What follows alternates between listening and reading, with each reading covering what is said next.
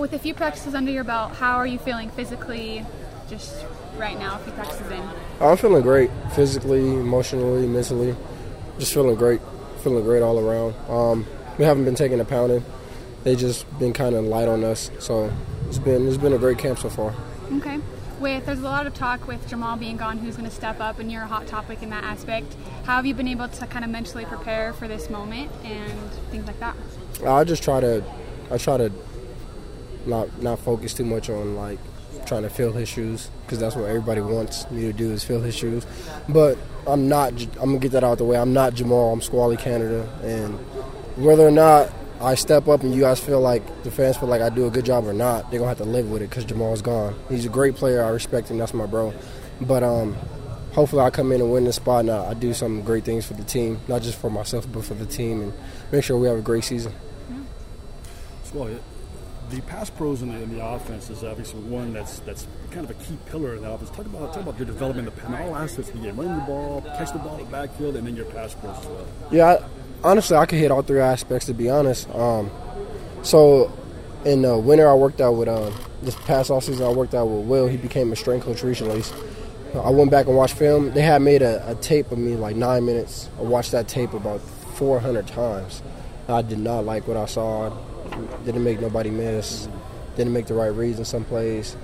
And I just I looked at that and I looked at Jamaal's highlight tape over and over again. And I looked at I looked at Melvin Gordon's, Joe Mixon, Saquon Barkley, just all these great names, Marshawn Lynch, and figure out, okay, what can I learn from these guys? So I went back, uh, went with Will. I worked on my pre-read, pre-read snaps, um, with the look for the three tech, the end, the linebacker. If they do this, where to go.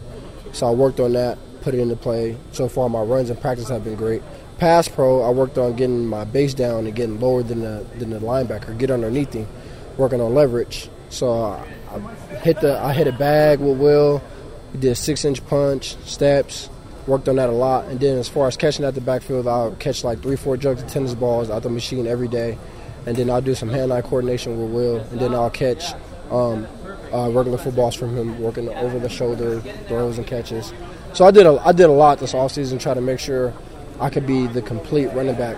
Because I was told that I was the first and second down running back, and I need to improve on my third down skills, whether that's pass pro or catching.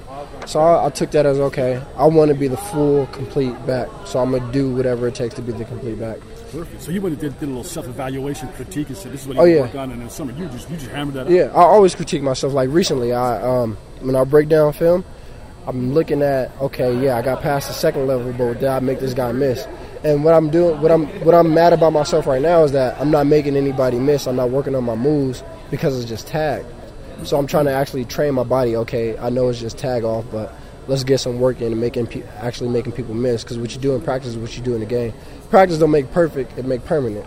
So I'm trying to practice my body into doing good things and practicing good habits. In this offense, a pro-style offense, obviously with a lot of passing game, we had two. We had you know obviously Taysom Hill over here. He was a running guy. Linebackers kind of keyed on him a little bit, meaning they could key on the running backs as well. Yeah. Now that, we're kind of in a pass, pass, passing more of a, uh, a pass, a pro pass, pro style offense. Yeah. How does the, the the pass game set up the run game? Does it make your life a little easier that way, or is it just all the same? Um, I don't, I don't. I mean, I think Denver's actually trying to set the, the run game up for the pass game. So it's the other way It's, around. it's the other way around. So we'll do a lot of stretch plays in practice, and we'll notice the linebackers when we when we shift and send people in motion and get in certain formations, they come up. Linebackers come up, and that's when we boom hit them with a play action. And now, like we didn't did it a couple times to Fred where he thought it was a run, and here comes Tanner or Bo around the corner on a um, on a bootleg, and Fred got to get back in position. so I, I think it's kind of the run setting up the pass game. Uh, Some sometimes depending on how they crowd the box, the pass game will set up the run. It all depends on the defense and how what they're giving you. Are you enjoying this offense? Are you Oh, yeah. enjoying being a part of this new style? Oh yeah, it's more. I'm actually liking it better now that I feel comfortable catching the ball. Before it's kind of like, ah, don't throw me the ball. but now it's like, nah, give me the ball. Give me the ball. Now, now that I got my hands down, next next thing I'm taking uh, working towards is um, my route running. So I'm gonna get with JD, work on work with uh, JD and Will on my uh, option routes, Will routes, and just make sure I'm just trying to be complete as possible. Because you never know what's going to happen. Right, right, right. Somebody gets hurt. Say they say I end up only being the first and second down back, and then they throw in another back for third down, but he ends up getting hurt. Now I want to be able to come in and have the team trust me, the team, the coaches. I just want everybody to be able to trust me. What's, what, uh, Yeah. So you said stepping into this new offense and what it's like been a part of that. So how has it been working with Tanner and kind of creating that relationship and mojo between you two? Um, it's been it's been cool. Uh, when they got me working with the ones right now, I don't know. I'm not gonna look in any deeper than that. We all get a rotation, but yeah, they got me working with Tanner and the starting O line. Um, it's cool to get that feel and gel with Tanner and see how see what things I can work on to make sure I protect him better. And you know, the first time we it goes back to the Utah game we didn't have that jail, but now I feel we got that jail and that mold and I understand him better. So I, it's, it's really cool to work with Tanner. He's a he's a very enthusiastic guy, and me and him have that same character and that same drive. We want to be almost perfect, if not perfect, when we step out into that field. what's your girl's name? Uh, her name's Nadia Gomes. G O M E S? Yep. Nadia. Mm-hmm. Okay. Mind, mind, mind if I mention something? Yeah. Want- You want, want me to talk about her? Go ahead. Talk about her? Let's talk, talk about her. Go ahead. You, met her. Yeah. Give the story. Oh yeah, the story. The story, brother. yeah. So um, I left that apart earlier, but yeah. So I, I found I found her out. I seen her in class, and then I asked one of my homies, Gully. Gully actually left the team, but um, I found her on Instagram, followed her. She followed me back. She I noticed she didn't post like she doesn't really use social media. I'm like, yes, perfect. I don't like anybody that really uses social media like that. So then I go in class. I walk up to her and I say, "What's up?" She's like, "Hi." And then two days later, like she followed me. She told me this day she followed me and know what path I take to class. I take the elevator. She usually takes the stairs.